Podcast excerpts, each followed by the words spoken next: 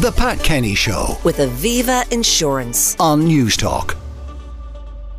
Well, now I'm joined by Kathleen uh, McNamee from Off the Ball, and uh, we are looking forward, if that's the word, to the Republic of Ireland against the Netherlands. Yeah, that's on tomorrow night. The results last night meant that there is absolutely, definitely no chance of us qualifying for any major tournament at the end of this qualifying period, which I think everyone kind of knew already. The chances were like less than 1%. And what about that wild card people were talking about? Yeah, uh, even at that, it was still less than 1%. So, with the way the results went last night, there's absolutely no way that Stephen way. Kenny's team can qualify, which in a way kind of makes tomorrow a bit more interesting because there was that whole thing that if we lost to the Netherlands, it would actually be better for us in the long run in terms of said wild card. Um, but at least now they can go out and play with a bit of freedom.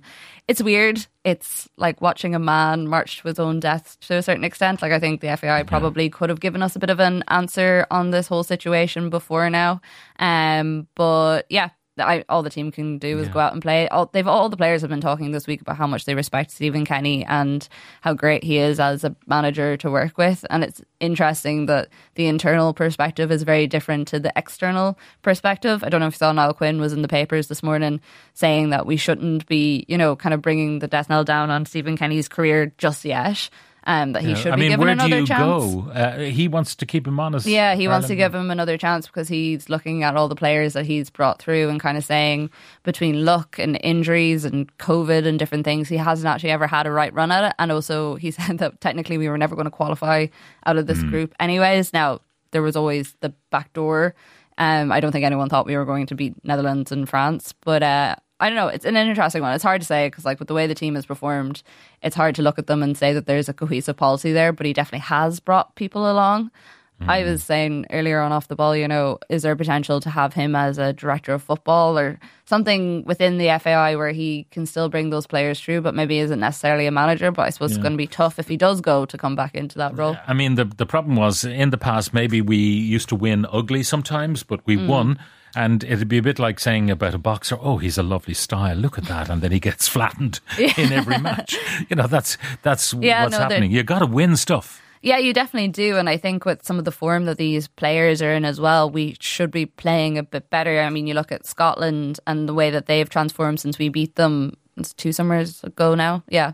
Um, and they've managed to kind of kick on in a way that we really haven't. But like Ogbene has probably been one of the best players for Luton. You look at Liam Scales, everything he's doing with Celtic. There's a lot of options. I mean, Evan Ferguson, the classic example as well. He's always going to be targeted, but maybe it is a need for someone to come in and just fresh eyes on the whole thing, and as you say, be able to win ugly. Yeah.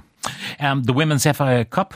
Yeah, we have that on Sunday. So that's Shels versus Athlone Town. It's a repeat of last year's final, um, which Shels won.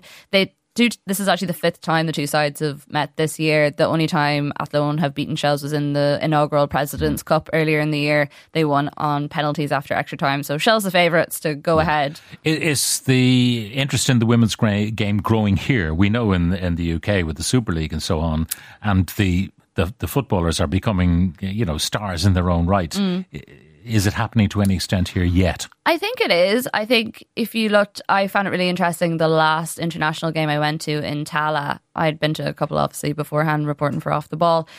You actually had proper chants for the players and stuff. You know, people were starting to pick up the Katie McCabe chants from Arsenal, and there was a couple for Kyra Carusa. And I, and you look at even the Aviva game. You know, the amount of tickets that were sold for that. I think there is an appetite growing for it. I think it's important that we keep a focus on the league because there is a potential with the players we have just going abroad that that gets forgotten a little bit. But yeah.